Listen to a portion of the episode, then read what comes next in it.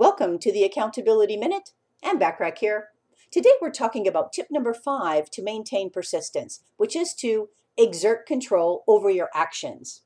Make a conscious decision to make every step you take count. Keep your vision clear in your mind at all times so that your actions can become a part of the process to get you where you ultimately want to go. When something you do isn't working, you might need to take a different action to get the results you're looking for. What worked to get you where you are today isn't going to be the same actions that will get you to where you ultimately want to go. Tune in tomorrow when we explore tip number six for helping you maintain persistence so you can be even more successful.